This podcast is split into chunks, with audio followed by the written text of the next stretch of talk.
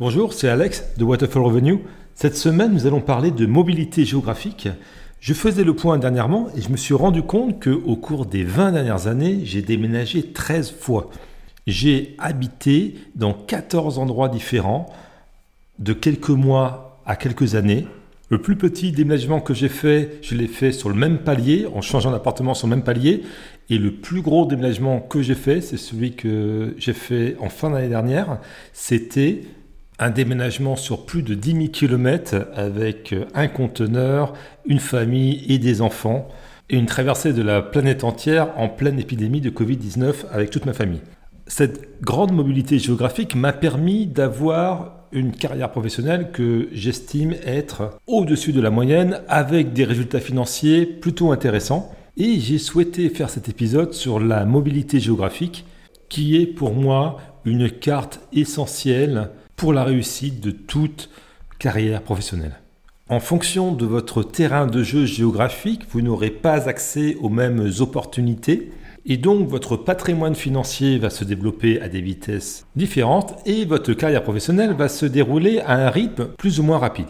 Si votre terrain de jeu c'est votre ville parce que vous n'avez pas le permis de conduire et que vous ne voyez pas trouver un emploi au-delà de votre ville, vous pouvez très bien réussir votre vie, mais si vous considérez votre carrière professionnelle et votre vie en général au niveau d'une région, au niveau d'un pays, au niveau d'un continent, voire même au niveau de la Terre entière, alors le nombre d'opportunités auxquelles vous allez être exposé va être plus ou moins important. Et donc, la probabilité que vous ayez une carrière et une vie professionnelle à succès sera beaucoup plus élevée. S'engager vers un style de vie mobile n'est pas du tout anodin, car il va déterminer la manière dont votre capital financier et immobilier se construit. Avoir une vie, une carrière à forte mobilité géographique, c'est aussi un grand nombre de coûts, de déménagement, et pas que. Cela demande de prendre des décisions difficiles, notamment quand on n'est plus seul, quand on est en couple, voire ça devient carrément très compliqué quand on a des enfants qui sont scolarisés. Donc je vais essayer de traiter tous ces sujets liés à la mobilité géographique. Pourquoi il faut être mobile et flexible? On parlera de la résidence principale, de l'acheter ou pas. Quel est le coût d'une mobilité géographique? Quels sont les inconvénients à long terme, notamment dans le cas d'une expatriation? En prenant comme fil conducteur ma propre histoire sur ces 20 dernières années, je vous dirai les erreurs que j'ai faites, et les conseils que je donnerai à ceux qui souhaitent s'engager dans une carrière, dans une vie mobile géographiquement, qu'ils soient étudiants, jeunes salariés, en couple ou en famille avec des enfants. Quand j'étais enfant, j'ai très peu déménagé.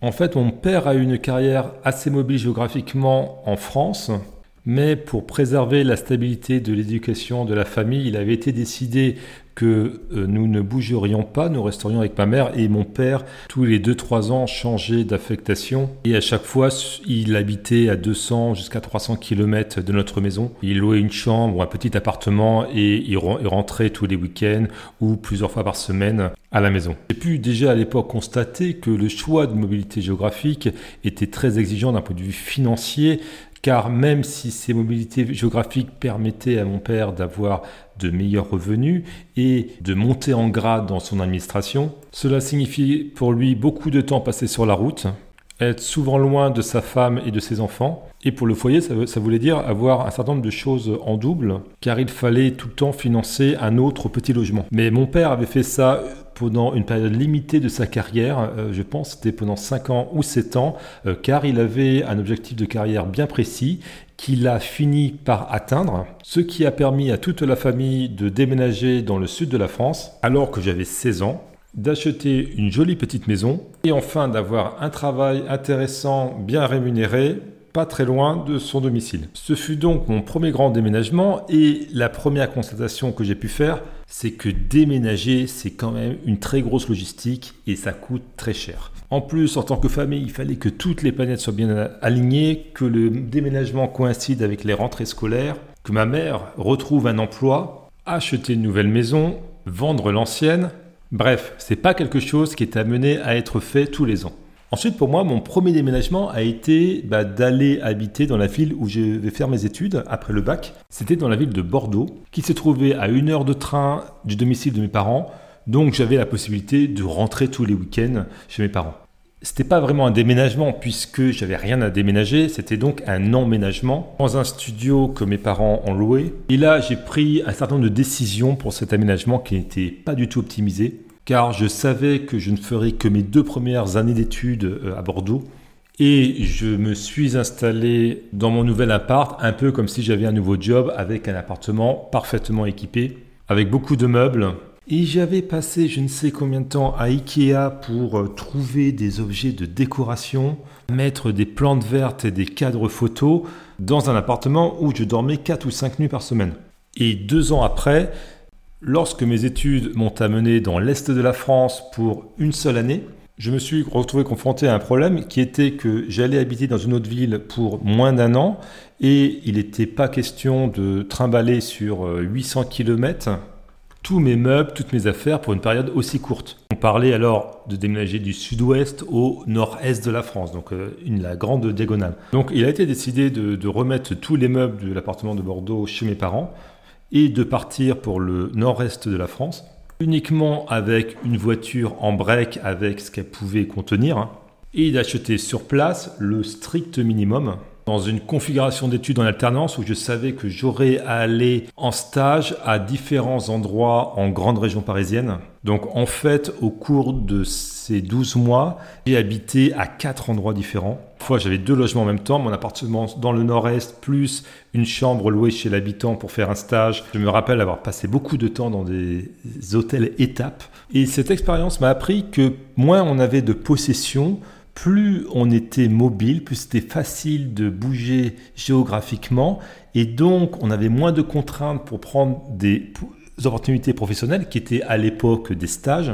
Et je m'étais rendu compte qu'avoir peu de choses rendait les déménagements faciles, c'est-à-dire en un week-end avec une voiture en break. Donc cela permettait d'être plus facilement et plus rapidement opérationnel sur place, et donc d'être plus rapidement opérationnel pour le travail ou pour les études. Malheureusement, je n'ai pas retenu cette leçon très longtemps parce que juste après cette année d'alternance, j'ai été embauché par euh, l'entreprise qui m'avait formé euh, pendant toute cette année et je me suis retrouvé en grande banlieue sud de la région parisienne dans un joli appart. Euh, la ville s'appelait, je crois, Montlhéry et je me suis mis à nouveau à dépenser beaucoup d'argent pour équiper cet appartement, comme l'appartement que j'avais à Bordeaux, même en mieux. Et quand très rapidement je me suis rendu compte que, bah, à l'époque j'avais un bac plus 4, il fallait absolument que je reprenne mes études pour avoir un bac plus 5 pour euh, accéder à, à des opportunités professionnelles plus intéressantes. Je me suis retrouvé au bout d'un an à déménager et j'avais sur les bras beaucoup de meubles, beaucoup d'affaires. En plus, comme j'étais censé prendre mon indépendance, j'avais récupéré toutes mes affaires de ma chambre chez mes parents. Et me voilà à aller en Normandie suivre un cursus d'école de commerce, donc à nouveau comme étudiant, avec beaucoup de bagages. Et ça m'a vraiment handicapé dans la recherche d'un logement. D'ailleurs, j'avais loué un logement qui n'était pas du tout bien, qui était euh, presque insalubre parce que j'avais besoin d'espace pour mettre tous mes meubles. Et je n'avais pas retenu plein d'appartements qui étaient très bien, très propres mais dans lequel toutes mes affaires ne rentraient pas, ou alors il y avait le, frigo qui était trop grand, ou alors la machine à laver n'avait pas la bonne taille.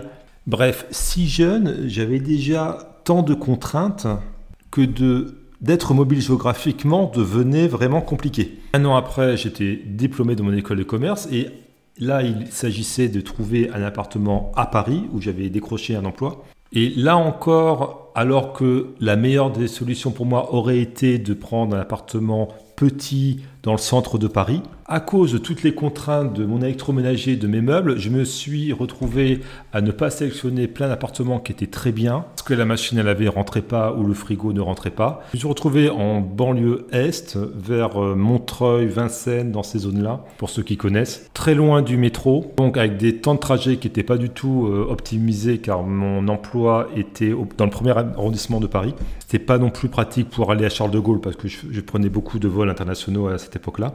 Quand on est jeune, il y a une grande différence à vivre dans Paris intramuros sur le réseau de métro et de vivre en banlieue. C'est le jour et la nuit. Style de vie, les opportunités de faire des rencontres n'ont rien à voir. Donc à un moment donné, j'en ai eu ras-le-bol de passer 1h30 par jour dans les transports, d'avoir trop de contraintes dans ma vie, et j'ai déménagé dans Paris, dans le 7e arrondissement, un petit appartement magnifique dans le 7e arrondissement, à deux pas de la Tour Eiffel. Et j'ai vendu au moins la moitié de mes meubles et de mon électroménager. J'ai renoncé à la machine à laver qui rentrait pas. J'ai redescendu plein d'affaires chez mes parents. Et je me suis retrouvé à trois stations de métro de mon travail, 10 minutes de transport maximum au cœur de la capitale. Être plus proche de mon travail ne m'a pas fait travailler plus, mais a eu comme conséquence que j'étais beaucoup moins fatigué, beaucoup plus performant au travail. Et je pense que ce changement de lieu de vie a eu un impact fort sur ma carrière, puisque j'ai, pendant les deux à trois années que j'habitais dans cet appartement, eu deux changements majeurs de poste et une proposition pour aller euh, travailler à l'étranger et m'expatrier. C'était une expatriation, ma première expatriation qui était aux Émirats arabes unis. Et là, en l'espace de quelques semaines, j'ai clôturé toutes mes affaires à Paris.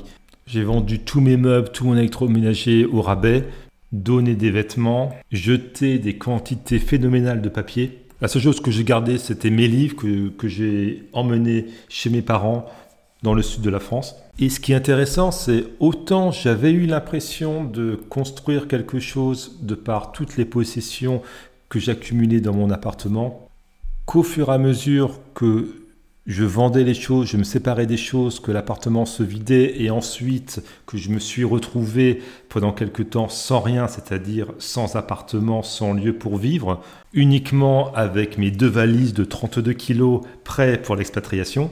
Eh bien tout au long de ce processus, je me suis senti de plus en plus libre. À ce stade, si je devais refaire, et c'est peut-être un conseil que les plus jeunes d'entre vous pourraient prendre, j'aurais pas eu autant de choses dans tous les appartements que j'ai pu avoir jusqu'à présent. Euh, je pense que j'aurais vécu ma vie d'étudiant avec le strict minimum. Il fait comme j'avais fait quand j'étais habité dans le nord-est, un matelas qui s'enroule, qui se met dans une voiture en break, plus une table pliante, deux chaises, un carton de vaisselle, quelques habits, un peu de linge de maison, un ordinateur portable. Et j'aurais vécu avec le strict minimum. Pareil pour le début de ma vie de salarié, parce que finalement j'ai dépensé beaucoup d'argent, beaucoup de temps à décorer un appartement, à me faire un petit cocon sympathique dans lequel finalement j'ai passé trop de temps parce que j'avais certainement pas assez de vie sociale. Je ne sortais pas assez, j'allais pas assez à l'extérieur. Et le temps passé chez moi, il, il était perdu, car il n'était pas utilisé pour acquérir des compétences, avoir une démarche entrepreneuriale, ou développer des passions fortes. Bref, avoir trop de confort ne m'a pas servi. Toutes les expériences de déménagement suivantes étaient dans un contexte d'expatriation, dans un contexte international. Et je me retrouvais donc aux Émirats arabes unis en débarquant avec deux valises de 32 kilos à recommencer toute ma vie matérielle de zéro. Et à ce moment-là, je me suis rendu compte que j'avais finalement peu d'économies sur mes comptes en banque car une grande partie de mon argent était passée dans l'achat de biens matériels dont je m'étais débarrassé pour la plupart à bas prix avant de partir. Si vous avez l'expérience de vendre sur des sites comme Le Bon Coin, la plupart du temps, vous revendez au tiers de la valeur, voire pire, des choses que vous avez achetées et qui sont encore parfaitement en bon état et fonctionnelles. À l'époque, je devais avoir moins de 20 000 euros d'économie, ce qui incluait tout ce que j'avais pu récupérer de la vente de mes affaires à Paris. Et c'était finalement une marge de sécurité dont j'avais besoin pour recommencer ma vie ailleurs. Donc je débarquais aux Émirats arabes unis sans beaucoup d'argent, mais en ayant l'impression d'être libre et l'impression d'être riche, mais riche de compétences pour lesquelles on allait me rémunérer très cher. En tout cas, je pense que c'était quelque chose comme 50% de plus que mon salaire parisien. Alors, dans le package d'arrivée, il était plutôt intéressant et c'était assez standard pour euh, cette entreprise puisque on m'offrait un mois d'hôtel, euh, puis j'avais pendant 15 jours un chauffeur avec une voiture pour euh, mes principaux déplacements. J'avais mon employeur qui se portait caution pour une location d'appartement et notamment qui m'avançait un an de loyer parce qu'aux Émirats arabes unis, il faut payer son loyer un an à l'avance. Bien entendu, les billets d'avion étaient payés. et j'avais le droit à une prime de 5000 euros pour couvrir les frais d'installation. Alors, ce que j'aurais bien aimé trouver par rapport à mon expérience précédente, c'est un appartement meublé et euh, pour tous ceux qui n'ont pas de famille, c'est ce que je conseille de prendre des appartements meublés, de ne pas s'occuper des meubles, de la décoration, etc. Euh, et d'arriver, de poser ses valises et de commencer sa vie quelque part. Mais malheureusement, ce que j'avais trouvé en meublé était soit extrêmement cher, pas très bien situé par rapport à mon travail, ou alors pour certains qui étaient dans mon budget avec une décoration orientale qui, ne m'allait pas du tout, avec des grands meubles en bois massif et, des teintures euh, horribles, dans des immeubles avec peu de services. Et je crois que dans beaucoup d'endroits dans le monde, c'est difficile de trouver des logements meublés, prix raisonnables et de bon goût. Donc bah, j'ai utilisé euh, mon enveloppe qui était d'environ 5000 euros pour acheter des meubles. Et aux Émirats arabes unis les meubles ne sont pas très très chers. Donc j'ai pu avoir un équipement basique. Et je n'ai pas perdu de temps à faire de la déco. En fait il n'y avait quasiment pas de déco. Mais même en faisant quelque chose de simple, ça prend du temps. Et c'est quelque chose que je me suis rendu compte euh, lors de tous mes déménagements, c'est que à chaque fois que je déménageais en changeant de région ou en changeant de pays, tout le process de déménagement va bouffer au moins trois mois de la vie. Trois mois de vie pendant lesquels vous allez uniquement vous occuper de votre déménagement, que ce soit de partir d'un endroit et d'arriver ailleurs, de s'équiper ailleurs, Trois mois pendant lesquels vous n'avez pas beaucoup de loisirs, beaucoup de stress, beaucoup de choses à penser et pas du tout de temps à voguer à des activités ou à des projets personnels. D'autant plus que ces périodes coïncident avec un nouveau job pendant lequel vous êtes en période d'essai, donc vous êtes en insécurité et il vous faut rapidement montrer à votre nouvel employeur que vous êtes en mesure de lui apporter beaucoup de valeur. Donc déménager, ça a un coût financier. À chaque fois, il y a des frais d'agence à payer, des retenues sur les cautions, les services d'un déménageur à payer, des abonnements à clôturer, des périodes de double loyer.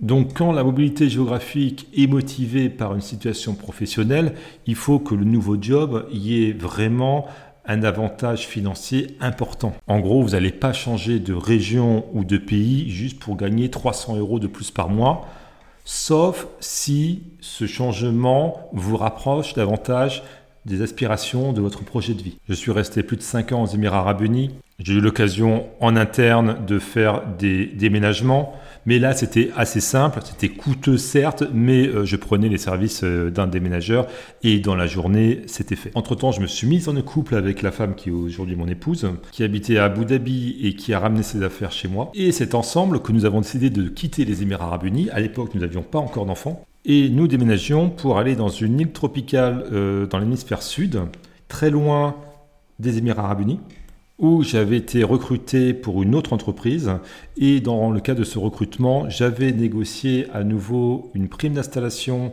euh, d'environ 5000 euros, mais aussi du fret aérien et une voiture de fonction. Si vous êtes expatrié, essayez d'avoir une voiture de fonction, c'est super. Même si ce n'est pas la voiture de vos rêves, au moins quand vous décidez de partir du pays, c'est simple. Moi, ma dernière expérience d'expatriation, le mardi matin, il y a une société de déménagement qui est venue, qui a chargé le conteneur. L'après-midi, je fermais tous les compteurs, toutes les démarches administratives sur place. En fin d'après-midi, j'ai déposé ma femme et mes enfants avec nos bagages à l'aéroport. Puis j'ai ramené la voiture de fonction à mon employeur. J'ai signé quelques papiers. Puis je me suis fait déposer à l'aéroport. J'ai pris l'avion et c'est fini.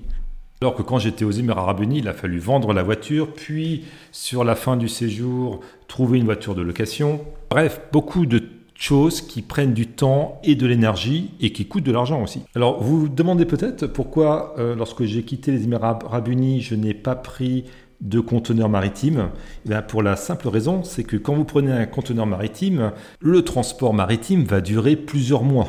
3, 4, 5, jusqu'à 6 mois en fonction des modalités de transport, de la distance, de, ça dépend si vous êtes sur une ligne maritime fréquentée ou s'il faut faire plusieurs connexions dans les ports pour atteindre destination. Il y a les questions de dédouanement. Alors que nous, euh, en tant qu'humains, bah, on, voyage en avion. Donc en gros, quand on parle des Émirats arabes unis, 24 heures ou 48 heures après, on est dans une nouvelle destination. Il faut rapidement trouver un appartement. À l'époque, j'avais négocié, et je vous conseille de faire ce type de négociation, j'ai négocié un mois à l'hôtel. Si vous êtes dans une démarche internationale d'expatriation, n'hésitez pas à demander, à négocier ce genre de choses au moment de négocier votre salaire. Vous n'arriverez peut-être pas à négocier beaucoup sur le salaire, mais au moins négocier sur tous les à côté, sur une prime d'installation, sur les modalités d'arrivée, comme par exemple une voiture de fonction, une voiture de location pendant un certain temps, l'hôtel payé. Car tout ça, ça coûte très facilement plusieurs milliers d'euros. Donc pour revenir à mon histoire de conteneur, quand vous arrivez sur place, il faut que vous trouviez un appartement, mais euh, tous vos meubles qui sont dans le conteneur, ils vont mettre 3, 4, voire plus pour arriver. Donc il faut que vous rachetez plein de choses sur place. Donc nous, ce qu'on avait euh, décidé, c'est de vendre tout notre électroménager. De toute manière, quand vous faites des déménagements internationaux, bien souvent, l'électroménager, c'est pas le même voltage ou c'est pas les mêmes prises. Ou bien comme les meubles, vous n'êtes pas sûr qu'ils vont rentrer dans le nouvel appartement ou la nouvelle maison. Donc il nous avait paru sensé de tout vendre en partant. La seule chose, c'est que j'avais négocié, je crois, c'était 300 kg ou peut-être 500 kg de fret aérien c'est-à-dire que le fret aérien, lui, il, a voyagé quasiment sur les mêmes avions que nous, à, à quelques jours d'intervalle. Et quelques centaines de kilos, quand on est deux, même sans avoir beaucoup de choses, c'est très très vite rempli. J'ai fait aussi l'erreur de demander beaucoup de bagages en soute, donc je crois qu'il y avait c'était des billets avec des franchises spéciales de 100 kg par personne. Mais le problème c'est que 100 kg ça se répartit en 4 valises, 4 valises chacun, et gérer 4 valises chacun en aéroport, c'est très très compliqué car elles n'arrivent pas à tenir sur des chariots. Et quand vous passez la douane, à l'arrivée, euh, vous n'allez pas passer trois valises, puis revenir chercher deux valises sur le tapis pour les remettre dans, une voiture. Il faut, tout passer en même temps. Donc je me suis rendu compte euh, de mon erreur et puis j'avais renégocié euh, du, fret aérien pour repasser des, valises en fret. Mais le problème du fret aérien, c'est que il y a beaucoup de manutention, donc tout ce qui est fragile casse. J'ai un copain qui a, qui a, fait pareil que moi et qui a déménagé de la vaisselle hein, en fret aérien, même si c'était très bien emballé, quasiment tout a cassé. Le fret aérien, c'est pas vraiment une solution, ça coûte euh, très cher. Et quand vous êtes avec des enfants, comme pour mon dernier déménagement international, là, le conteneur maritime s'impose car entre les jouets, les accessoires, etc., c'est plus possible de faire tenir tout ça dans quelques valises ou dans quelques cartons de fret aérien. Également, ce que j'ai pu constater, c'est que 5000 euros environ, quand on est célibataire, ça suffit à peu près à payer les frais d'un emménagement normal, basique. Quand on est en couple, 5000 euros, ça ne suffit pas. On paye un petit peu plus. Et quel que soit le, pays dans le monde. Hein. Et lorsqu'on a des enfants, 5000 euh, euros, clairement, c'est clairement insuffisant. Pour avoir des ordres d'idées, euh, faire un déménagement international en conteneur maritime porte à porte avec manutention euh, bien négocié sur un demi-conteneur privatisé, ça m'a coûté 5000 euros. À cela s'ajoutent tous les meubles qu'il faut racheter, l'électroménager qu'il faut changer, dépenses de décoration comme les rideaux, et aussi des frais d'agence, des frais d'avion, des frais d'hôtel, de location de voiture. Bref, tout ça, ça coûte très cher. Et ne peut se justifier, selon moi, que si c'est pour supporter une carrière professionnelle avec de fortes augmentations de salaire, bien pour être au service d'un projet de vie. Sinon, la mobilité géographique vous appauvrit. Je ferai un autre podcast, je pense, un peu plus tard euh, dans la série, où je donnerai quelques ordres de grandeur et quelques conseils aux expatriés à l'étranger qui veulent revenir en France, parce que c'est l'expérience que j'ai eue l'année dernière avec des ordres de grandeur de coûts, des stratégies que j'ai pu mener et également toute la partie euh, administrative euh, qu'il faut gérer, notamment côté français. Je voulais aussi parler d'achat ou non de résidence principale dans le cadre d'une carrière professionnelle à forte mobilité géographique, mais ce que je vais faire, c'est que je vais garder ce sujet pour le prochain podcast pour éviter de, faire un épisode à rallonge. Si je devais faire la synthèse de cet épisode, je conseillerais à toutes les personnes qui ne sont pas encore en famille de minimiser leurs possessions lorsque cela est possible d'habiter dans des logements meublés. Aussi, j'ajouterais, même si j'en ai pas parlé, de ne pas avoir d'animaux de compagnie. D'avoir une voiture de fonction ou, dans certains pays, privilégier des locations de voitures longue durée. Aussi, éviter d'avoir toute forme d'engagement que ce soit, que ce soit sur des forfaits, sur divers abonnements, de manière à avoir une vie simple et peu de contraintes, de manière à ce que lorsqu'une opportunité professionnelle, une opportunité de carrière se présente avec la nécessité de faire une mobilité géographique, alors vous avez peu de contraintes, votre mobilité géographique sera plus simple, plus facile, moins coûteuse, et vous augmentez considérablement vos chances que votre mobilité, votre nouveau job, peut-être votre expatriation, soit réussi. C'était Alex de Waterfall Revenue. Je vous retrouve vendredi prochain midi, heure de Paris, pour le prochain épisode, qui sera donc consacré à faut-il acheter sa résidence principale ou non. Et j'essaierai de traiter ce sujet différemment de tout ce qui a pu être vu et revu, rabâché par tous les investisseurs en herbe et vendeurs de formation sur YouTube, pour remettre cette question au cœur d'un projet de vie et au cœur d'une évolution de carrière professionnelle.